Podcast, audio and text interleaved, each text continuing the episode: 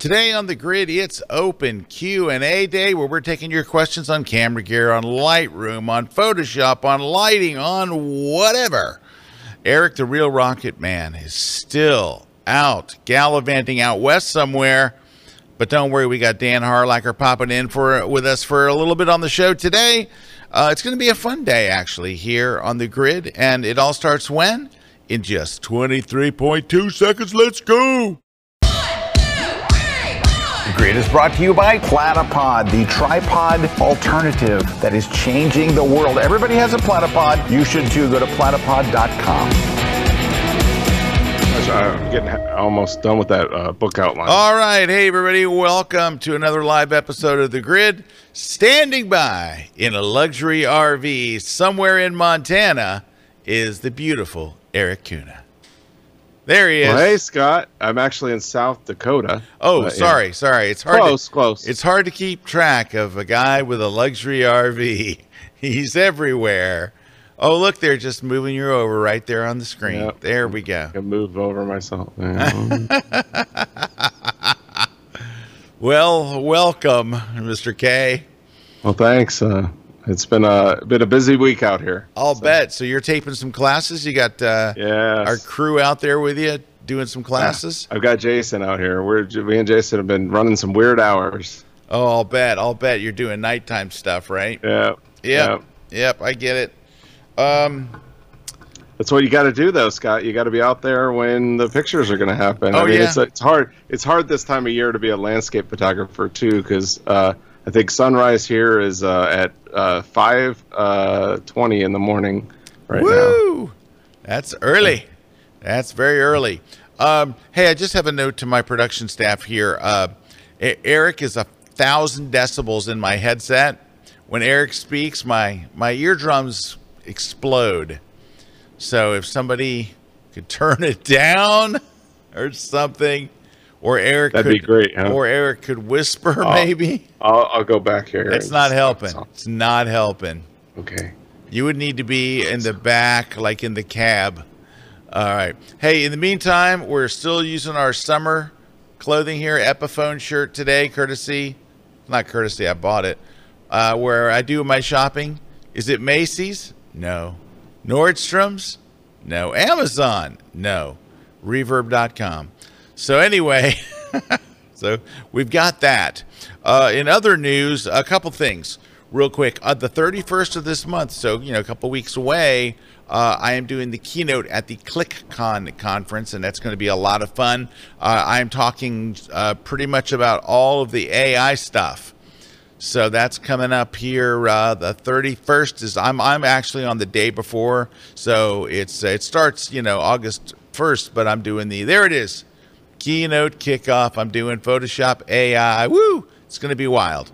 So anyway, I'm looking forward to that. That should be a lot of fun. It's in Chicago, Chicago, and uh, it's a very cool conference because there's a lot of live shooting, a lot of they have 200 models, 50 hair and makeup artists and they're shooting all over the place. So bring your camera, you'll have lots of opportunities to shoot. All right. Uh, also, this last week I was on Steve Brazill's excellent Behind the Shot podcast.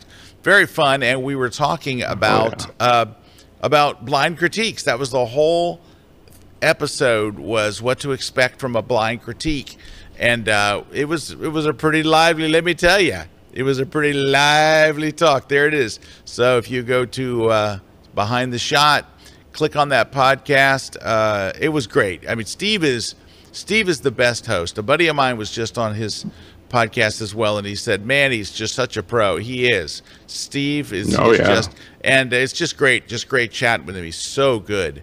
So anyway, if you're not following Steve's Behind the Shot podcast, regardless of whether you watch mine or not, it's great. One of the hands down one of the best ones out there. So make sure you go and check and just start following him and listening. You'll love it. He's get great guests, but he himself is so engaging and interesting. You know, he's a real radio guy, so uh, he he really knows his stuff, and he's got that great voice. It sounds so good.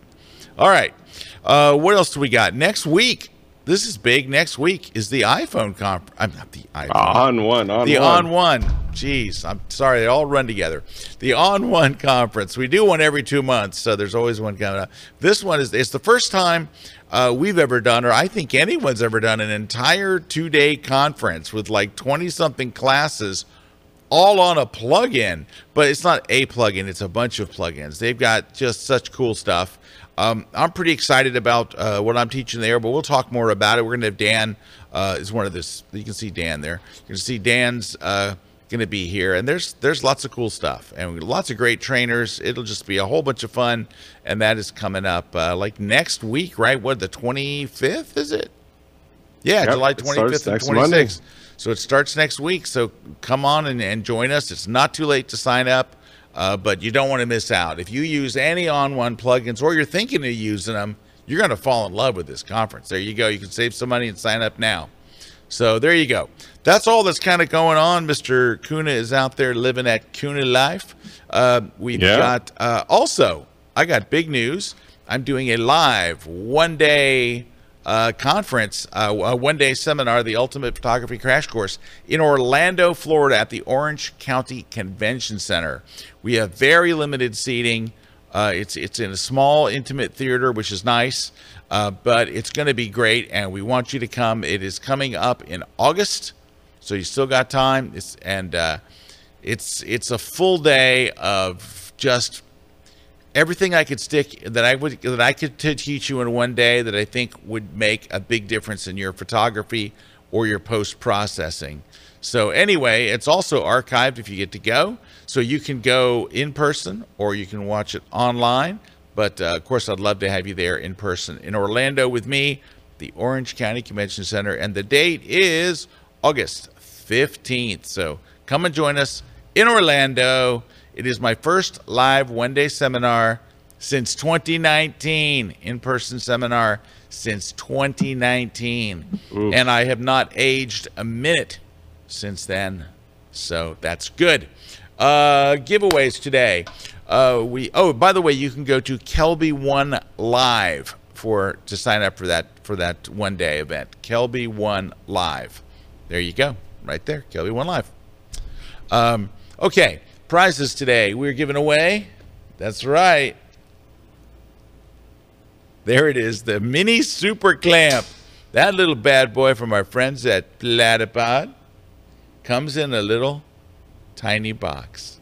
We're also giving away a copy of my Light It, Shoot It, Retouch It book, which we'll be talking about that in a little bit because that ties into a class I'm about to do. My brand new Photoshop book, is it here? Yeah, it is. It's here. The Photoshop book for digital photographers. We're also giving away, oh, oh, V Flat from our friends at V Flat World. Uh, so make sure you check them out. The V Flats are amazing. We love them. We use them here in the studios. Uh, this is this particular prize is U.S. shipping only. You can only ship it in the U.S. So if you're in uh, Kyrgyzstan, we will not be able to send it to you. It's U.S. only. Uh, there is a discount though. If you if you want to buy one of their their flats or any of their stuff, they got all kinds of stuff. Use the code Kelby10 at checkout. You get 10% off. Uh, also giving away a copy of Retouch4me, their Portrait Volumes app, uh, and you can also get a discount on their stuff. So we're giving away Portrait Volumes today but so someone's going to win that. Uh, you can get a 20% discount on their stuff by entering the promo code Kelby120. So Kelby O N E 20. But you have to go to a special page. The special page is, oops, I just lost a special page. It is promo.retouch4.me. So it's promo.retouch4, the number 4 dot me. Promo.retouch4.me. You can get a 20% discount using Kelby120. All right, I think that's everything we're giving away today. Oh, no, we're giving away a copy of ON1 No Noise AI today. So, ON1 No Noise AI, the new 2023.5 version, the latest version. And of course, we're going to have Dan on here in a little bit because we're so close to the. Uh, the uh, conference, and we'll we'll see if we can get Dan to answer some Q and A's today too. That's a nice picture right there. Okay, so today's open Q and A day on the grid. You can ask us anything about camera gear, lenses, photography, lighting, and we will make up an answer for any of them. Hey, hey, I, I, what I didn't mention, I, what I didn't mention was how do you enter to win a prize? Erik, tell them all about it. How do you enter to win? Well, that's easy, Scott. All you got to do is anywhere you're watching the show on social media live, if you're watching it on our Facebook, you're watching it on uh, YouTube, you're watching it on our KelbyOne site, uh, just leave us a comment in the comment box. Tell us what you want to win, uh, because we want to know. We don't want to send you something that you don't want, and then uh, uh, also uh, ask questions in there. That's what this whole show is about. We're like Scott said, we're going to answer your questions. So any question you'd have, including uh, chicken sandwiches, we're pretty up to speed with that. Yeah, dude, we're all over chicken sandwiches. If you need to know where to get a chicken sandwich in your city, we probably know. All right, I'm looking. I'm just looking for something here while we're talking. Oh, there we go. We can do. It. Okay, so um, first off, I want to say, oh, uh, Erik, uh, Jeff wants to know if is this, or I'm sorry, Janie wants to know uh, if the smoke is interfering with your shots.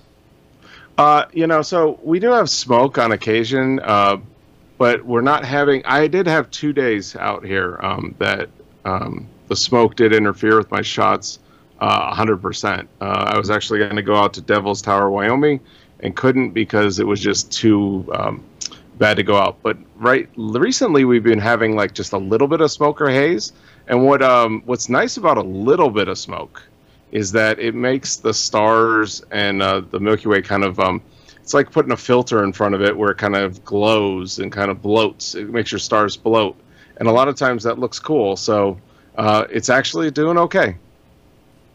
All right, uh, Jeff. Uh, Jeff wants to know he says, I'm curious about the resolution and size of prints when shooting from your phone. Okay, great question. So, Jeff, uh, as far as like resolution and size goes, it, it really depends on how big a print you want to make, which it always mm-hmm. depends on that. However, and this is going to sound like I'm setting you up because next week is the On1 conference, but but like for example, my wife writes for a British magazine and she writes uh, articles for them on iPhoneography. Well, they will send a, uh, you know requirements. They'll say we need it X big, and they need it pretty large. It's going to go in a printed magazine. So she'll send me the photo. I can go into uh, On1's uh, resize AI, resize AI. I can pretty much make it any size you want. And what's weird is it looks better. Yes. Yes. it looks better it when you make it. I don't know big. how. I don't it's know either. It's some AI algorithm that uh, does some kind of a sharpening or something, but it looks better when you make it bigger. So I have to make hers like magic. two or three hundred percent bigger, and it looks fine. So I used to worry about the resolution from my phone. I don't anymore. If you've got a 12 megapixel iPhone, which I don't know how you wouldn't, I think pretty much uh, yes. Yeah. Um. Everyone's got pretty much a 12 megapixel. You can make very large prints, very large, without even having to. I mean, you can make like a 16 by 20 probably without really having to enlarge it. But if you want to make a 24 by 36, yeah, you're going to have to bump it up. But you know what? I have to bump them up for our for a gallery here. People shot with a mirrorless, and I have to bump them up. So uh, no problem. I I wouldn't worry about the resolution and size anymore. Isn't that weird? That's just weird. It's so weird. Because it was so weird. It was such a big, like, contentious issue, and now it's like, oh no, just resize it. It's fine. Well, and I think that's what's cool, Scott, is we were talking about this. The last five years in photography has totally changed. Like what 2019, like you were just talking about, we were talking about that with your seminar. 2019 to 2023, totally different. Totally different. Yep. Alrighty, so Judy's got a a good question because my this is I'm changed I've changed my setup here. Judy's asking, I would love to know what your setup is for backing up your files, please. Judy, I'm glad you asked this because I have a brand new setup that I've just put into place. And how are all great setups set up? Based on Terry White's recommendations. it was funny. I was on a podcast this week, uh, and they asked the question, like, how do you stay on top of everything? I follow Terry White. Now, Terry's a personal friend. I talk to Terry like every day. So, uh, you know, I can just ask Terry, hey, Terry, I'm having a backup issue. All right. So, when Terry explained to me what he was doing for his backup, I'm like, that's what I want to do. So, Judy, here's what I'm doing now. I bought a Synology four bay enclosure, right? It's like four bays, about this tall. It's about this tall and about this wide. So it's not very big. And you just slide drives into it. And so I bought 14 terabyte drives, and you have to put in, like just putting one in, it sets it up as a RAID, right? So that everything's kind of secure and backed up within itself. So uh, are great for kind of having redundancy of your files backed up. So if a drive goes bad, you're not stuck. So I had to put three drives in to get to where I wanted to be. There are three 14 terabyte drives. So there's 36 gigs there. And you get about 23 or 24 actual usable terabytes because the other ones just use for extra storage and stuff. So I have that. I do have an extra slot. I could throw another one in there, but it's it's it's a four bay. Um, if I can, let me see if I can find a picture of it for you, so you have a better idea. Uh, let's just go to. Let me open up a new window here. We'll go to B and we'll search for Synology. Uh, oh, I think that's it right there. This is not exactly it, but it looks very much like this. All right, it's it is a DiskStation. It see that's a two bay, and mine is a four bay. But you may mm-hmm. not need a four bay. You may be able to, Judy, you may be able to get away with a two bay, no problem. All right, so within itself, I've got lots of storage and redundant storage with the RAID. Then, sitting on top of it, I have my old drive, which is a G-Tech drive. Do you know what the G-Tech does? It backs up this entire thing onto there. So it, it is a 14 terabyte backup. So not for the RAID part of it, but just for the regular, all the files are backed up onto there. So I have the Synology, then I got a backup driver Synology, and then I've got Backblaze, which is an online cloud storage backing up the whole thing to the cloud. So if my house burned down, someone broke in and stole all my drives or whatever, I wouldn't lose my photo collection. They are backed up into the cloud. So that is it. It's a three prong thing. Now I have a fourth prong, which is my other G-Tech drive is at the office. So I have a backup at the office. So I've got this is I know this is probably more than your average person needs. no, it sounds about right, Scott. That's what I have. I don't know. I feel like I might be overdoing it a bit, but I've got I, I, I feel the same way. I got a Synology RAID, a backup of the Synology. I've got the uh, Backblaze Cloud, and then I've got a copy of the all of it on another drive at the office. So might be yep. might be overdoing it a little bit, but might so, be, but yeah. I think we're not. We're, I think we're okay. Uh, I guess if you have the extra drives, when I moved from the, the G-Techs to the Synology, I had two empty 14 terabytes, so that's why maybe I have more than I need to. Uh, quick question here from Tim. Tim, hey Tim.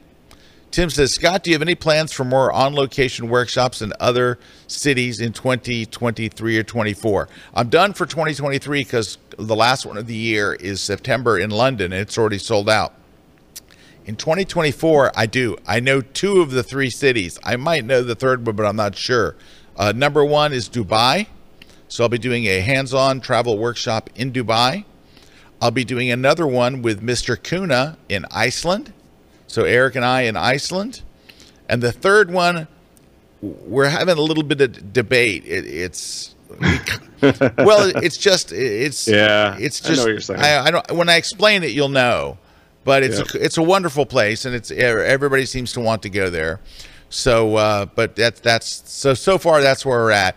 If you go to scottkelbyworkshops.com, that's where I'll be posting the Dubai dates, and I'll be posting them this year, Dubai and Iceland. I'll be posting this year at scottkelbyworkshops.com. Right now, all the workshops are sold out, but next year, hopefully, we'll we'll have more workshops and, and get to have more fun. Okay, let's see. Uh, Jeff says ON1 standalone versus integrated in Adobe. Uh, Jeff, I use all mine integrated in Adobe. Uh, I know that there are many people that use ON1 uh, ON1 raw photo raw as a as their complete yep. that's yep. the solution i use mine as part of my adobe workflow all right we are going to take a short break coming up with us dan's going to be here he can answer questions about any ON1 stuff, but he's a really good photographer in his own right. So we're going to have him answer questions about whatever, everything, including everything, including. I'm sure Dan knows a good chicken sandwich place. I know he knows a good donut place. Anyway, we'll oh, be, yeah. we'll be picking up with Dan uh, right after the break. Stick around.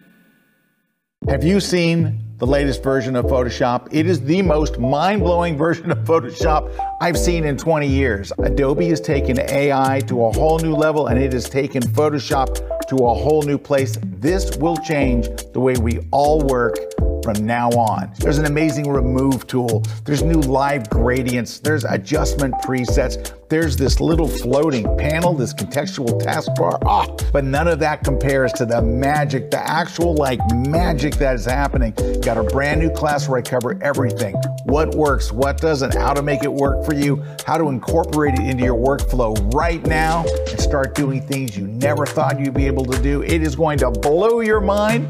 Come and check out my brand new class getting up to speed fast on the AI powered May 2023 Photoshop upgrade. It's exclusively at kelby1.com.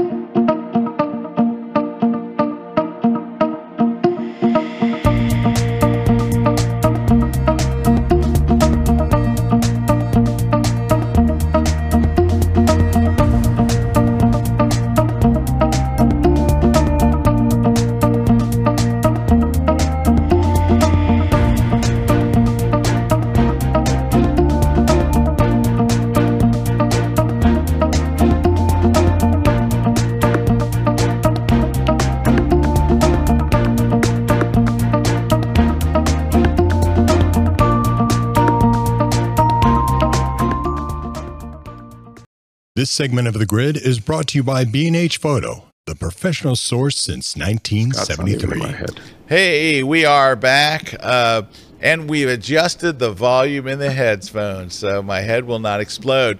Uh, thank you all for joining us. Thanks for being here. Uh, we've got, of course, Mr. Kuna coming to you live from a luxury RV somewhere in South Dakota, but also joining us from, I believe, out in Oregon uh, is Dan. Dan from ON1. Are you there, Dan? I am. Hey, oh, there we go. Oh, look at the blue yeah, screen. I was, expe- I was expecting right. that. He's got a cool office that he works out of, and I thought I thought we're going to see that. And now he looks like a driver's license photo. In Florida, that background means you're over 18, so we can give you a beer or something. I don't know. We don't wait till 21. It's just it's, that's the law, but you know, yeah. Erik's always passing out booze to kids. I noticed that.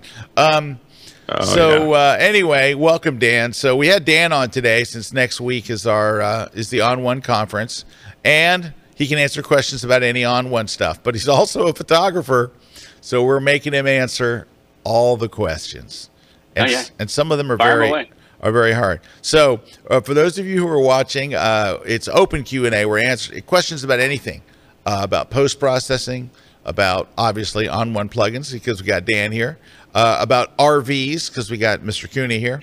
Yeah. Uh, about night photography because we have Mr. Kuna here. About rocket photography because we have Mr. Kuna here. So, Dan, what what kind of photographer would you classify yourself as? Landscape Ooh. and travel. Landscape is certainly probably my passion when I get a chance to go out and shoot for myself. It is landscape, but you know, honestly, I shoot everything. I have shot commercial, I've shot portraits and weddings, uh, landscapes these days, a lot of it's just you know kids around the house. So Oh yeah. Shoot it all. Oh no, that's good. All righty. Uh, let's let's hit some of questions. So Karen's got a question. Karen says, "I'm looking for the best gear to photograph in a dark high school auditorium." Oh, Karen, that's a Ooh. tough one. Super dark, harsh overhead spotlights. What kind of contraption can I add to my camera or flash to photograph the speakers at the podium and the people getting the awards? So, so Karen, this is a tough one, and let me tell you why. If you use flash, it will light your subjects, but they will look bad. Yeah. So- look flashy. yeah, it will look very flashy. And what I would say, if it were me, Karen, I would try to get away with maybe renting a camera that shoots really good at high ISOs and mm-hmm. just and just making it bright enough to where they're lit because when they're in this gymnasium, right, they're not going to be in the dark. Like you said, there are lights, there are overhead lights, but it's not great lighting, right? So, and they may even have spotlights on the speakers, which they often do. I'm telling you, unless you were shooting, well, even if you're shooting, well, I would try not. I would try not to shoot with a flash. I would try to increase my ISO to where the the people are lit, even if I have to bump up my exposure compensation to where they're lit by the available light if you wind up using flash, it's going to bring a whole level of pain to your whole thing. And I don't think you're going to be happy with the results. Will the participants be lit? Yes. Are you going to be disappointed with how the photos look? Yes, you are. now, there are people that have done event photography for years that have really got it down and they've got their whole thing. I- I- but it's tricky and it's tough and it's something that takes a lot of experience with flash. You can't just walk in, I'll buy a flash and stick it on your camera and hope to get good results. I, I just, I know that's not very helpful because I know what you wanted was, oh, buy this flash and buy this bracket and do this and do that. But if it were me, But you know, to, to piggyback off of what you're saying, Scott, uh, you know, that's one of the things is now with these AI um, noise reduction tools that, you know, we really don't have to worry about pushing those cameras up. Uh, everybody I shoot with anymore, they just have such a problem going into that ISO. They, it's like we fear it so bad and we don't need to. And that's where sometimes just bumping up your ISO, like 3200, 6400, or, you know, 6400 ISO, Oh, it'll yeah. do the trick. And then with these noise reduction tools, if you have a properly exposed image, it does very well at removing that noise. It's almost like it's counterintuitive because a lot of people will shoot at a lower ISO and then try to increase their exposure on the raw file. They end up adding more noise than if they just bumped up their ISO, shot it at a proper exposure, and then use one of these noise reduction tools Yes. to remove that noise and sharpen. That's that was a great point. Uh, so Karen, here, so here's what I would do. There's a company called Lens Pro to Go. It's L E N S P R O T O G O dot com. They will rent you a great camera and a 70 to 200 f 2.8. You're going to want a lens that's pretty fast, at least an f 2.8. Uh, but uh, I, if it were me and I and you called me and said I need you to do a gig and it's in the school auditorium, I've got flashes, I got lights, all that stuff.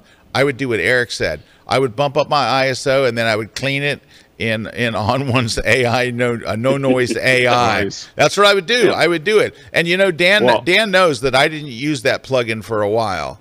You know, uh, it was just Erik using it. And then I shot in New York. Erik and I did some night photography, and son of a gun, that thing works miracles. And now I'm now I'm a believer. So uh, Yeah.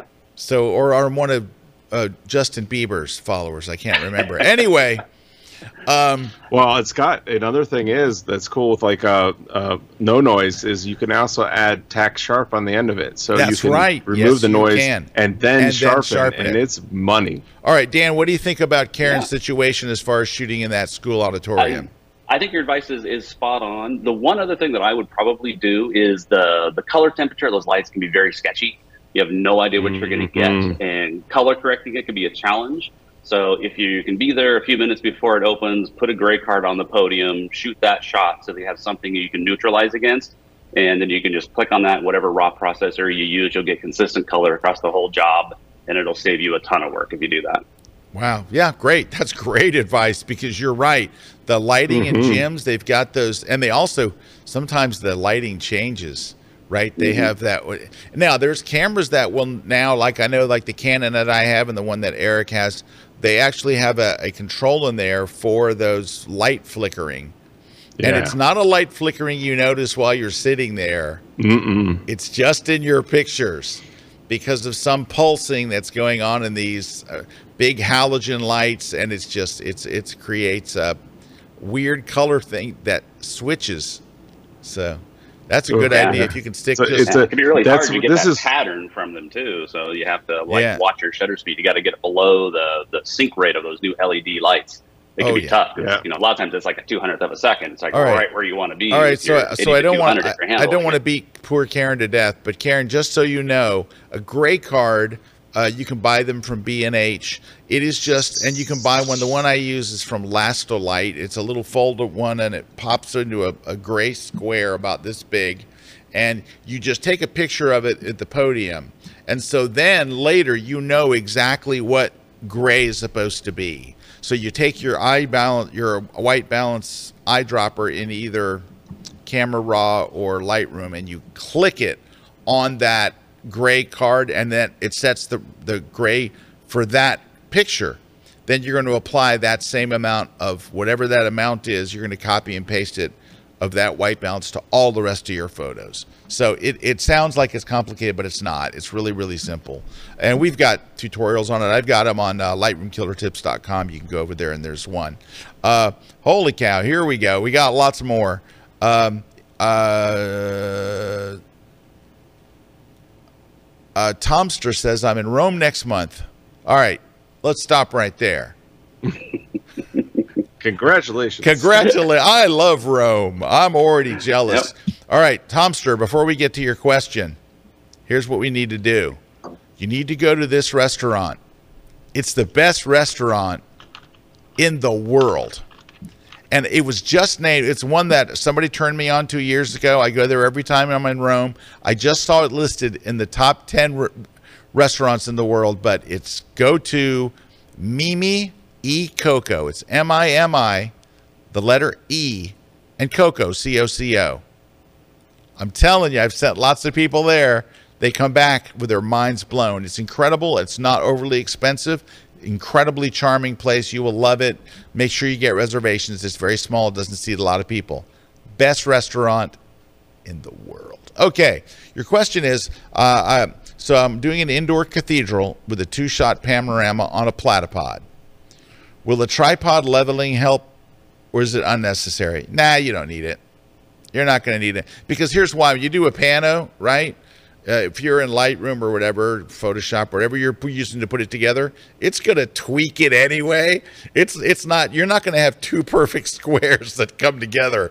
It always shifts it. You've got all these gaps and stuff. Do not go through all that trouble. Just get a regular old tri uh, head. You don't need to do uh, any tripod leveling or anything. Eh, just get it reasonably close, and it'll be fine. It's yeah. I wouldn't. Uh, Dan, thoughts? Anything? Yeah, I would agree. There's so much correction built into the algorithms for doing pano stitching that you'd probably be just fine. Although, you know, to be honest, I shoot up my panos on my iPhone now because it's just so darn easy. I do the same thing. There, I'm telling you, the truth. well, guys, don't for this is what people forget about the panos. The panos you shoot on an iPhone are higher resolution. Mm-hmm. If you want to print them, you can print a canvas that's freaking super long and and and on an iPhone. So yeah, I, I, I shoot most of my panos today on an iPhone.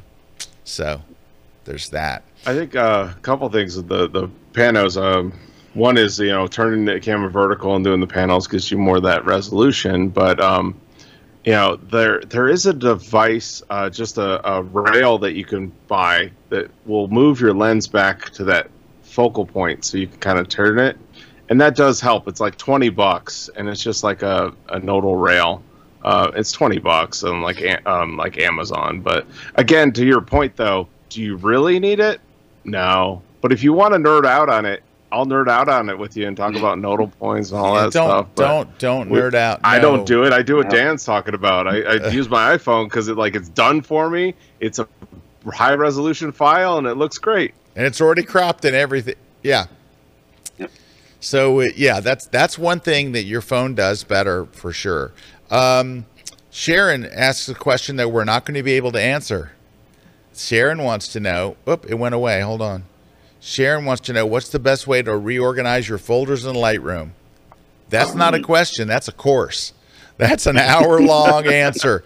So I have a, a, a I think you have that. I, I have a have course that, for you to watch, Sharon. Go watch my class called the Slim System, the simplified Lightroom image management system where I, I teach you how to organize your images. I've got a really good way to do it, and it's very, very popular. This system is taught in colleges and universities all over the world. It works. It's very simple. Uh, that's it. My simplified image management with a picture of Rome, by the way, a little picture of Rome right there. So anyway, go check that out. It's it's very complete, and you'll you'll you'll you'll get it. Okay. Uh, next. Uh, Marcy says, I took an indoor shot of my piano yesterday. I put it through ON1 No Noise AI, and the result is amazing. Thank you, Marcy. Thank you for sharing that. That's great. I got a question for you, Dan. This is from Drew. Mm-hmm. Drew says, in ON1 Effects, I know how to move and resize effect an effect like a starburst or a lens flare. Are there any plans in the future to allow for both reducing and increasing the size of an effect? That's a, a great question. It's a little tricky. It depends on what it is. So, for a lens flare that is kind of isolated by itself, we could give you full control over where that goes. But if it's a flare that touches the edge, there's no data beyond the edge. So, bringing it in there's no information to fill with. So that's why it's a little tough to fill in, make it smaller on certain texture uh, oriented things like that. So I think technically you can do it today, but you're going to end up having kind of a, a row that just kind of gets repeated multiple times. It's probably not going to look that pleasant. So. Yeah. pleasant that's the word uh, this is a question from bill and I, I, you can chime in on this. I'm not going to answer this directly because you work for ON1, and it, it would be. I know what your answer would be, but I'll give you my answer, and we'll get Mr. Kunas. How does the new denoise feature in Lightroom or Camera Raw compare to ON1's no noise capabilities? Uh, the the new denoise feature in Lightroom or Camera Raw is actually pretty good on the raw image. It's actually pretty good. It's it's the best thing Adobe has done so far. Now, that being said, there is a huge advantage that Mr. Kuna mentioned a minute ago to the no noise feature, and that is the tack sharp sharpening. That and and it, it the tack sharp sharpening, which is an AI based sharpening, is better than any sharpening Lightroom or Photoshop can do at this point. So the two of them together. Now, I'm going to throw it to Mr. Kuna first because Kuna has has got both, right? He has no noise because he is the champion of. And by the way, just just just to let you know, when you launch no noise, that picture on the, the splash screen, that's Erik's photo. that's Erik's shot that comes up, which is really cool. So, Mr. Kuna, what are your thoughts on comparing the new denoise in Lightroom or Camera Raw to ON1's no noise AI? So it's it's an interesting one because I think you put it you put it really well there that it's the best thing Adobe's done so far. Um, it's a leaps and bounds from where they were. Uh, I still think because I keep up with all of them. I like to keep up with all of them and all the players out in the industry on this stuff. I do think that um, Adobe's denoise is their AI denoise feature is about seventy five percent of the way. I still do think there's that 25% left that other manufacturers that are focused on just the noise reduction plugin that are surpassing. And it's what you're talking about, Scott. They're not even doing the noise, but then they're doing a sharpening along with that noise. Because when you remove that noise, you have to add in a little punch of sharpening where, where you're like filling in those gaps. But it is magic what they're doing. And so there's like that where it's it's always better to use the plugin if you're like really focused on removing the noise. If you're just like hey, I need to remove the noise and I don't have a plug-in, yeah, yeah. Adobe's plugin. Yeah, if you don't have a Adobe's plug-in, good. It's fine. All yeah. right. So Dan, you can choose to comment or you can pass. I agree with you guys. I think the one thing I would point out, and you can correct me if I'm wrong, but I'm pretty sure the Lightroom only works on raw photos, right? It does. And other is, other things a, like no noise will work on JPEG. Yes, yeah. yes, that's a good point. Oh, that's a good. Uh, see, that's a good. It also point. will only work on the raw uh, camera file, and it's only camera files that they support right now. There's certain cameras that they don't even support right now. Uh, yeah. There's that. Oh uh, then that's the whole thing. Yeah. Oh look, Dan's screen so went black, and then he then he vanished altogether. Oh, he's gone. I think he fell Dan's out of gone. his he fell out of his seat. Ignore that. Oh, he's back. he's back. Did, you, did your Magic. camera fall over? My camera fell asleep. Oh, so okay. Oh, okay. All right. All right, we're going to take a short pause. So, Dan, I know you're only supposed to be on for this one segment, but you, you know you want to hang around and answer some more sure. questions. Yeah. All right. I'm so, happy to stick around. All right. So, all right, Dan's going to stick around. We're going to answer some more questions. Uh, if you have questions, just put them in the chat. That's where we're answering them. Also, when you ask a question, you're automatically entered to win one of our prizes. Just when you ask your question, also tell us what prize you want to win, so we don't send you the wrong prize.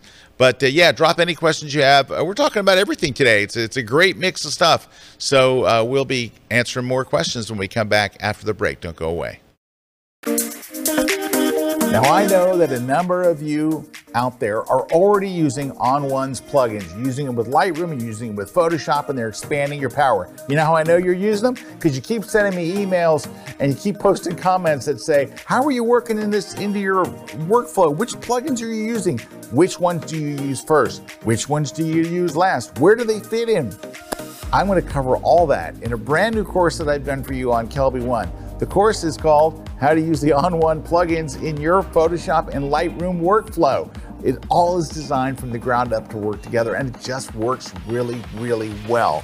There's so much neat stuff that you could be doing, and a lot of this stuff is AI powered, right? I hope to check out my brand new course. If you don't already have the ON1 plugins, if you're one of those people that slipped past the goal and you don't have it, go to on1.com and you can download trial versions and see if you like it. You are going to like it. You're going to love it. All right, go catch my new class. We'll catch you next time.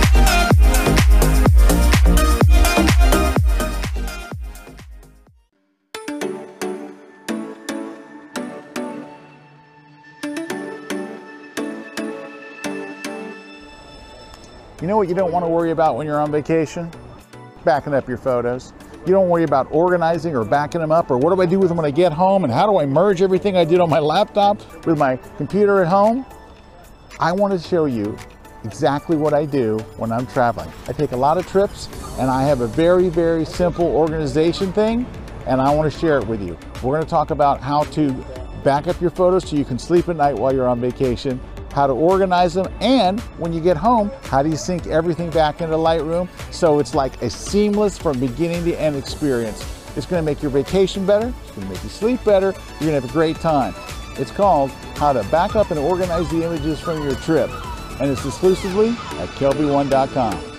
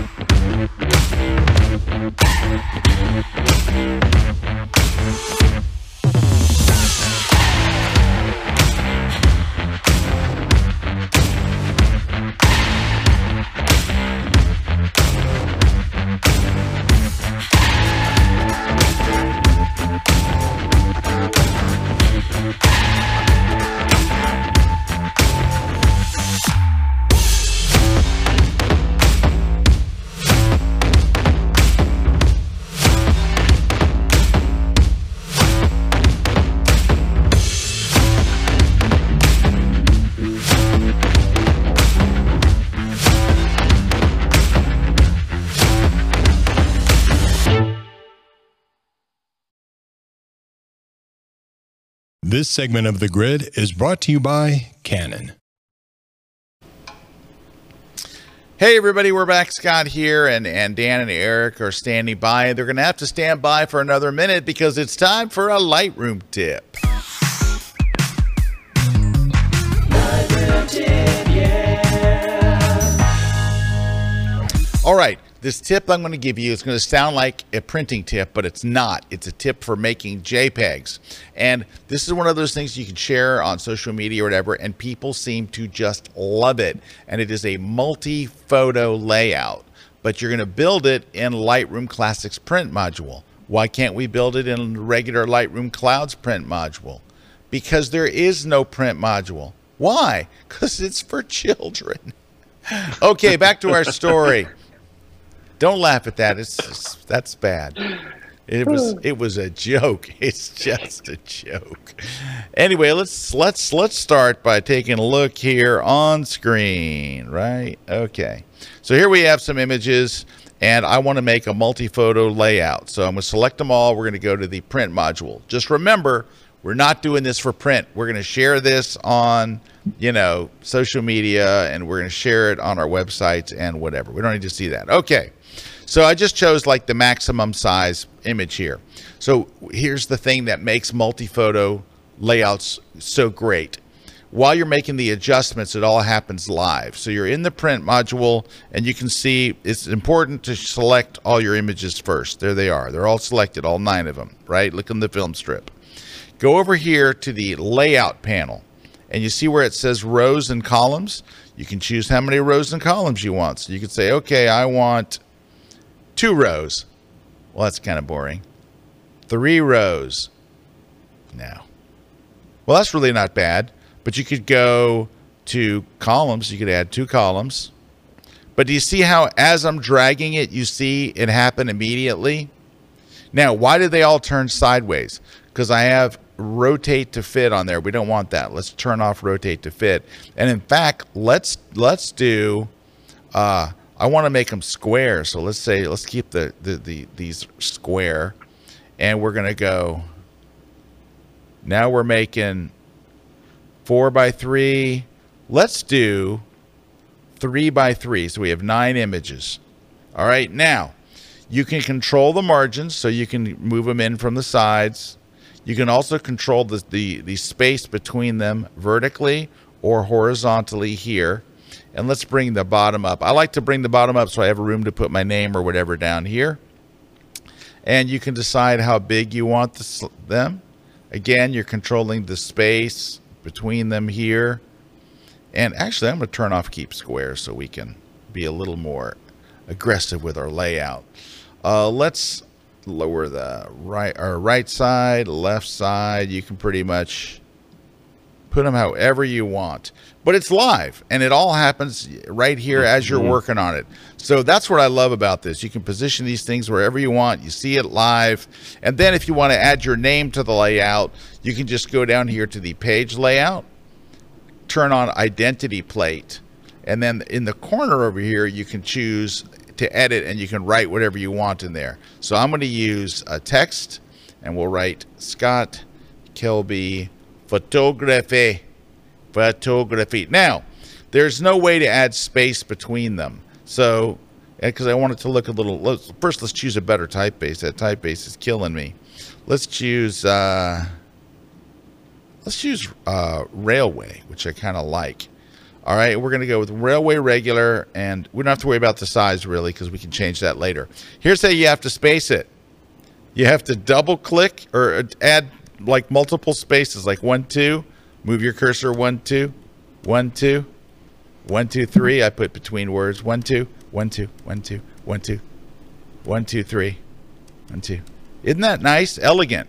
Yeah. And wasn't it Adobe that created digital type? Wasn't it them? Here it is, mm-hmm. 2023. We're having to use the space bar and then it it sticks it in the middle of your photo. There it is. I, I know it's ridiculous. It honestly is.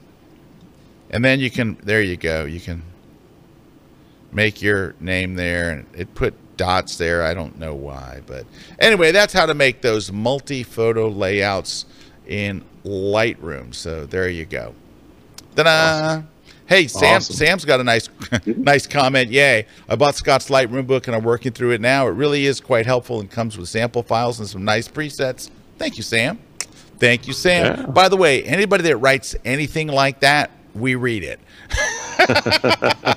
anybody, it's amazing how that happens. Scott. Anybody writes anything like that. All right. Um, Okay, uh, Marty's got a question for Dan here. All right. Well, this isn't right. Okay, Marty says with ON1 keywords, when I import the keyword metadata, it overwrites my previous Lightroom edits. Am I missing something? Or should keywording be done only on newly imported files as a first step? Dan? So there can be some tricky order of events that can happen. And there's actually a knowledge base article on our website that will talk about that. You have to make sure that Lightroom actually gets their stuff written to the sidecar. If you don't have sidecars turned on, then the we don't see the settings to be able to preserve them. And when Lightroom makes you choose between one side, one group of settings versus another, it can't merge them together. If you pick the keywords, it's going to blow away your settings. So make sure you have sidecars turned on and that Lightroom has had time to write them before you send them to Keyword AI. What if you're shooting a JPEG and there is no sidecar? Then you have to embed your metadata from Lightroom first. Eh, I'm not sure what you mean by that. Uh, there's, I think it's called save metadata to photo. I think is what it's called in Lightroom. Oh, oh yeah, yeah, command, okay, okay. There's a oh, command okay, that writes yeah, it in yeah. there. So yeah. Right. Well, I'm, I'm doing it as I bring them in. So that's the first thing I'm doing before I bring them into Lightroom. I'm running it on. I'm running keyword AI on the newly imported photos, and then I bring them in, and away they go. All right. Uh, da, da, da, da, da, da, da. So uh, Patty Patty says with no noise and tack sharp, is it no longer necessary to do sharpening in Lightroom when preparing to print? Uh, well, Patty, printing is a is a whole different issue, but you can do your sharpening in tack sharp for sure. Just it there's a trick to sharpening. So AI sharpening is going to sharpen it for, and it's going to look great on screen, but you have to over sharpen for print.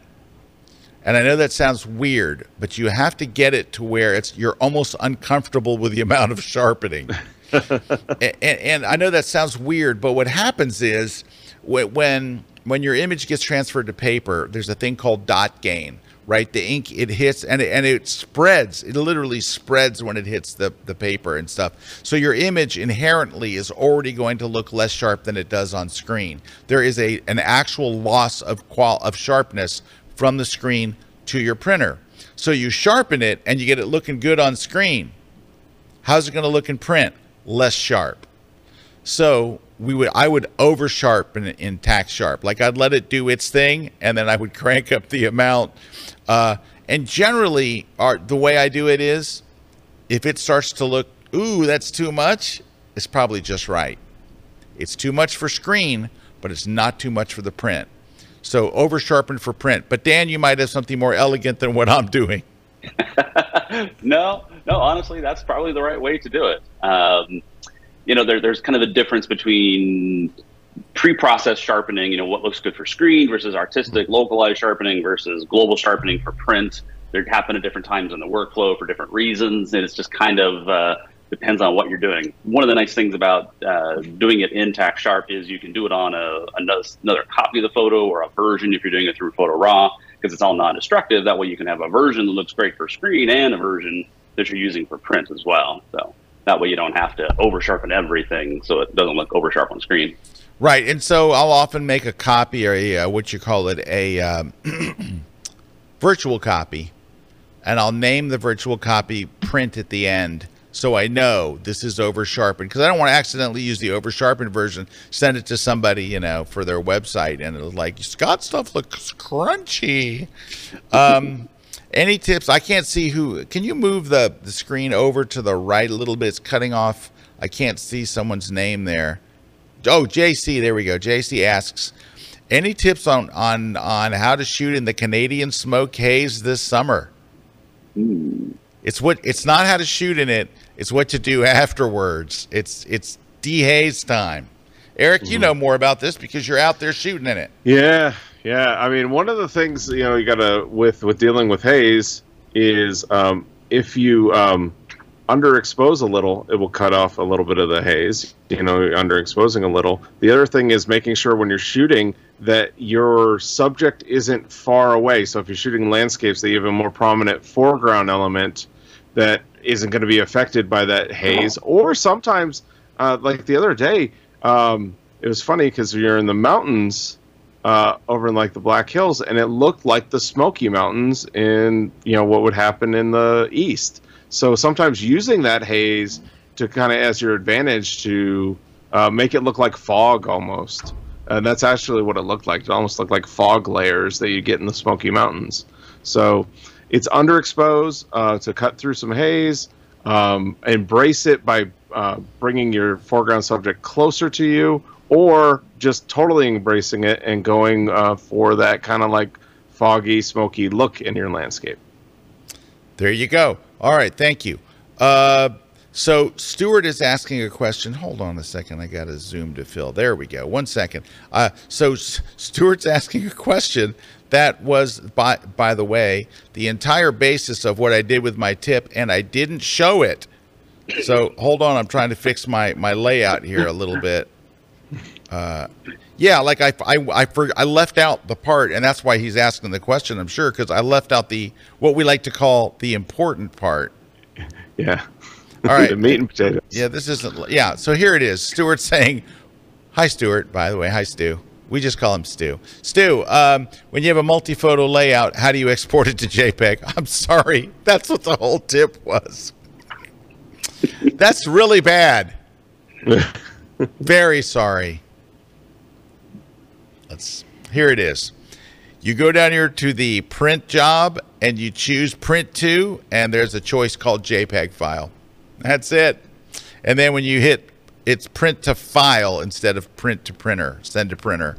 It's print to file. So that was just dumb. sorry. Sorry. No one said anything too. Thank you, Erik. You know, oh, not sorry. Are you going to show people because you made the whole big fuss about this is not for print, and then you never showed how to do it. This is why, and I and they say this to me all the time. I shouldn't be drinking before the show. But a lot of times I think I'll be fine. It's okay. What's a couple of what's a couple of six packs on the way? You know, and then it's it's a mess. They're falling all over my car and stuff. It's uh, anyway. Yeah, I I blew that. Uh, Jerry uh, has a great question, and we're going to answer it right after the break. So don't go away. We got a great question from Jerry. So stick around. We got prizes and trivia from Kuna Man and all kinds of stuff. So stick around.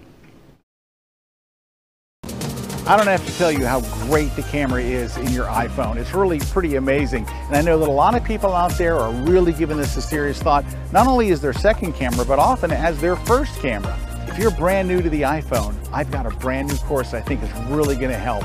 I'm gonna cover 20 different techniques. Stuff that you need to know, stuff to how to set up your camera, how to get the most out of it, and it's really gonna make a big difference. It's gonna make you fall in love. If you liked your phone camera before, now you're gonna love it. We're gonna cover a lot of ground. We're gonna be on location. We're gonna have a lot of fun. I hope you come and join me, and it's exclusively here at KelbyOne.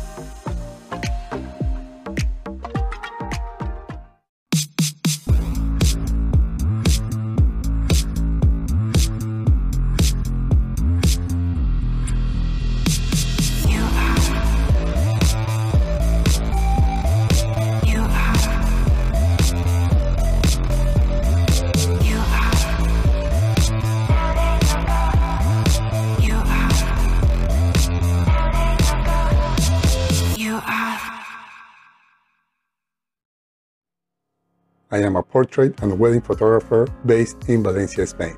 I do mainly commercial and editorial photography, and I retouch up to 100 photos a month. We shoot almost every day for all kinds of clients, such as commercial, beauty, and fashion. And we retouch our work more often like every other day. I used to spend over one hour for one photo. If we want professional results, we must remove skin blemishes, do micro dodge and burn, highlight eyes, whiten teeth, and even reduce wrinkles in clothes. And this can easily take me up to two hours of work for each photo. So when I saw that there's a plugin for Photoshop that helps you retouch quicker, I was eager to get my hands on it. I read many feedbacks about it, and I found a lot of positive reviews, which made me to consider buying my first plugin. One of the challenges we have at the end of a session or wedding is to achieve an edition in our photograph that look natural. This is where Retouch4me has become a game changer. I love the feature that you can pick how much effect it has on your photo and you can adjust it accordingly to your style. I saved a lot of time and always end up having amazing result with my work. I am extremely happy with the quality. Now I am more efficient and have more time to spare with my family. This segment of the grid is brought to you by Platypod, the world's most compact tripod base. Hey, we're back. So Dan had to go to a meeting. he has to work. What kind of crap is that? No, right? Really, oh. right? I think if it's a grid day, you take the dang day off and you just focus on the grid, right, Erik? Right. And and what I would recommend for all of our guests to do is to go to a luxury RV, and that's where you broadcast from. Oh yes. Oh yeah. All, all right. Time. All the time. All right. Speaking of luxury RVs, Mr. Kuna, is it time for a trivia question? Yes, let's do it. So, trivia question today. Wait. It's, it's, playing the cool trivia graphic. There you oh, go. Yeah. Here you go. Here he is. All right. Take trivia question for today. Uh, Polaroid cameras, instant cameras, they were invented in 1948. Who invented the Polaroid instant camera in 1948? Winner's gonna win a prize. Is it Mr. Roy? First one to put the comment in there with the right answer, Christina will uh, is pick it, that out. Is it Alan Roy? No, no. All right. Uh, All right. While we're doing right. stuff and playing catch up, how about a Photoshop tip? Let's go. That was the cue. Photoshop tip. Let's go.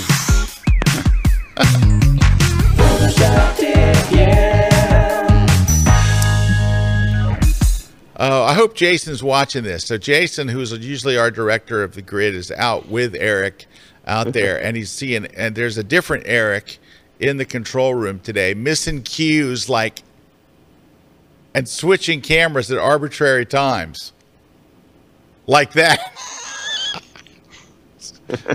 wow. Jason's going to write him up when he gets back for sure. All right, I have a Photoshop tip for you. So take a, this is inspired by my friend Paul. Hey, Paul.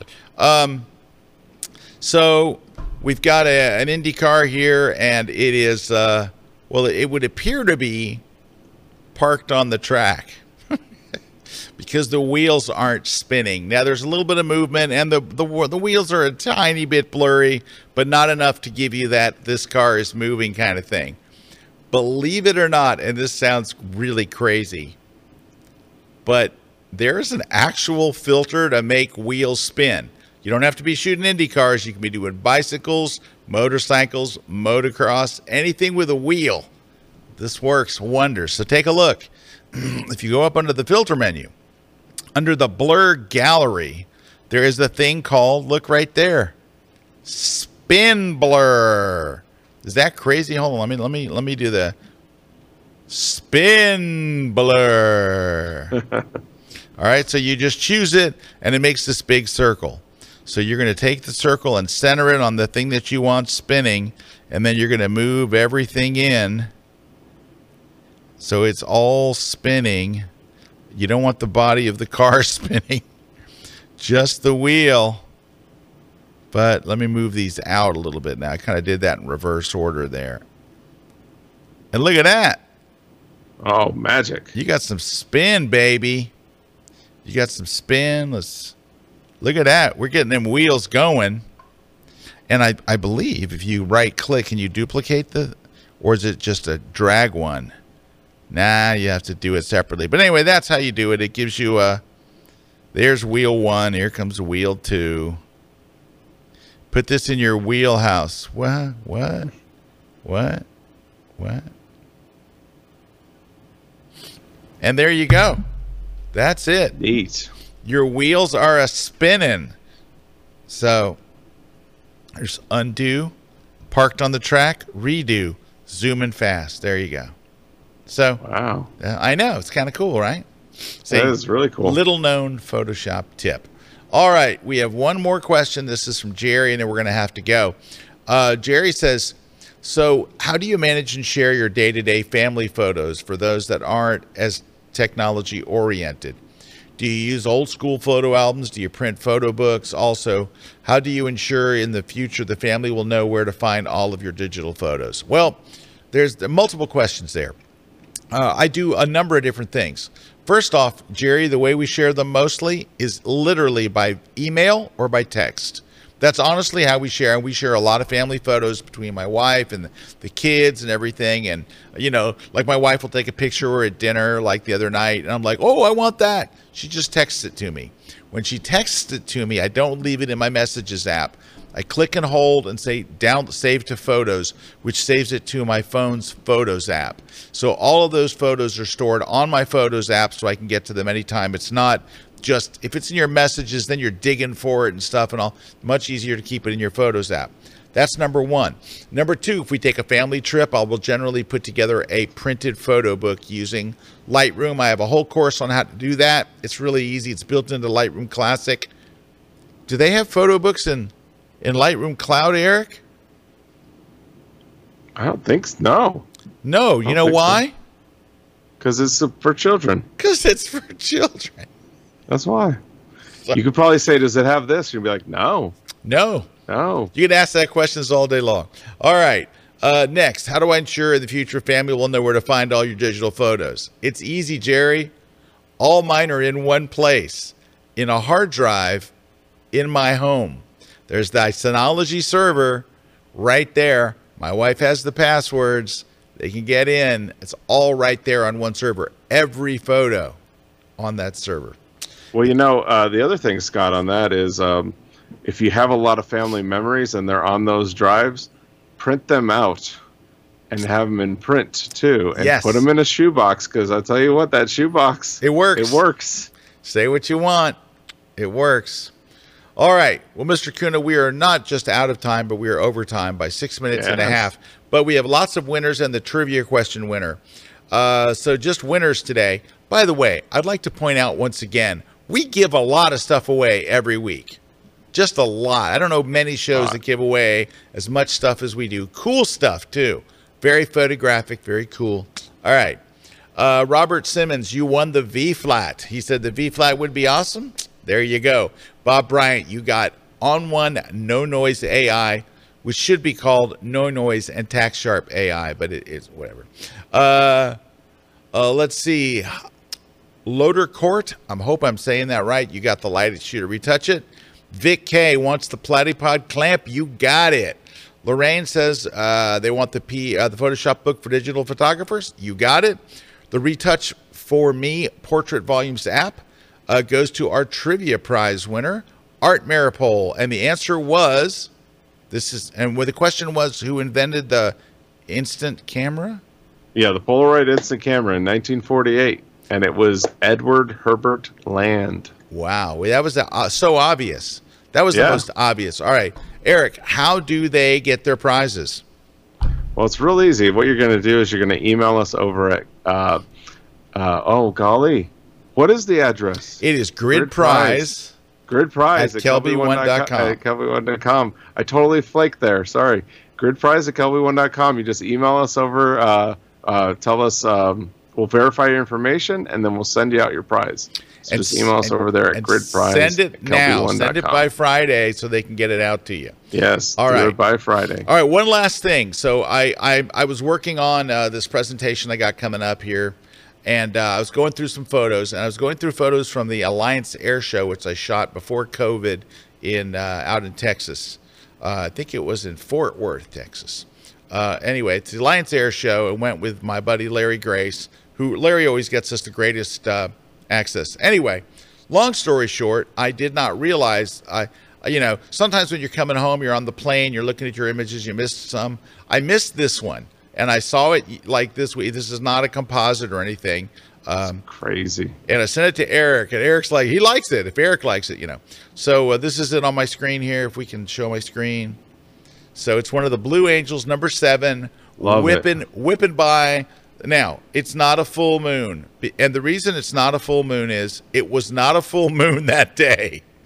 If I was compositing, I would have thrown a full moon in there, but that's the moon that was there.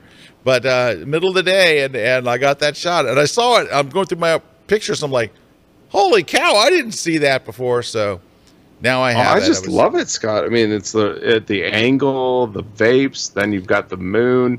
Yeah, it's just it's a great one. I was very happy. I was very surprised and happy and all of that. No, that's a that's what happens. You know, that's why this whole process of culling and going through your thing it's it's a hard because sometimes you do that. You miss the photo because you got so many photos and you're like, oh, I just missed that one. Yep, I've I've done it more times than I can count. Where I go back and I see a photo, I'm like, hey, that's pretty good. In fact, I just did that with a photo from Tuscany where I was like huh, I didn't, I don't remember even seeing that, you know, and maybe, you know, you got interrupted while you were culling or something, or the, the flight yeah. attendant spills a drink on you or, you know, sprays you with pepper spray. I don't know.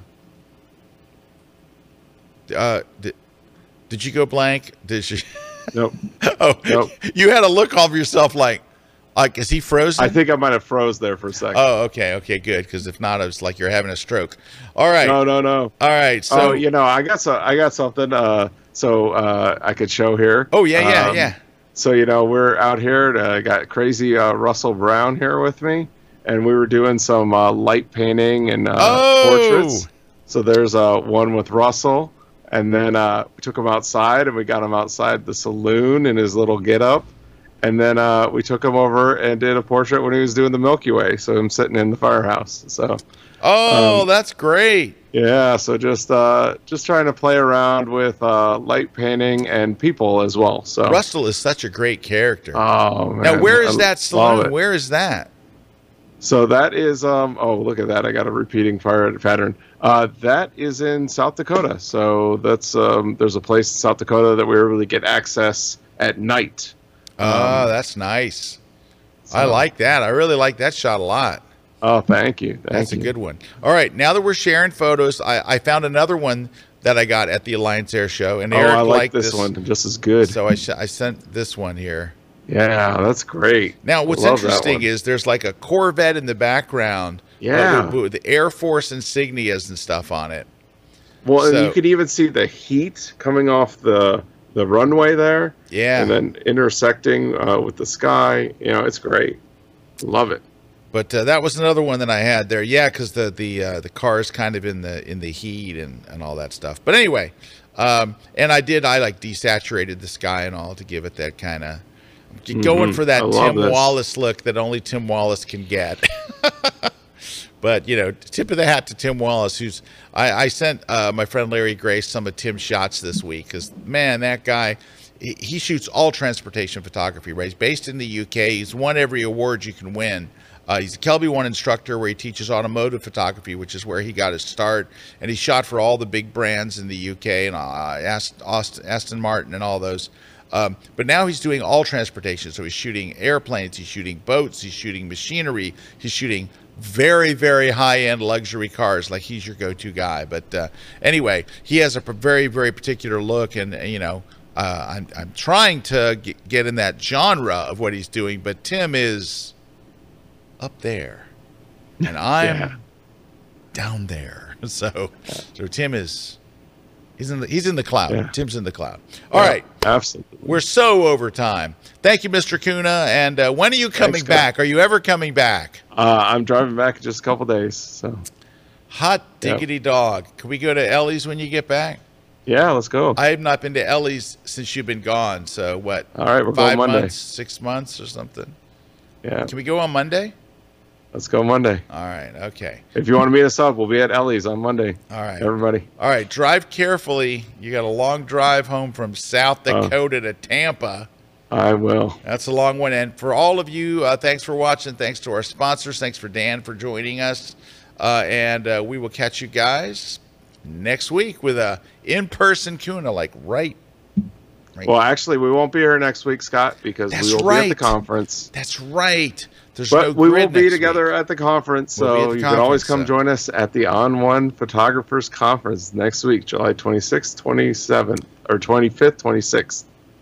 Let's go. Thanks, everybody. Thanks to our crew here, and uh, except for Eric in the control room. And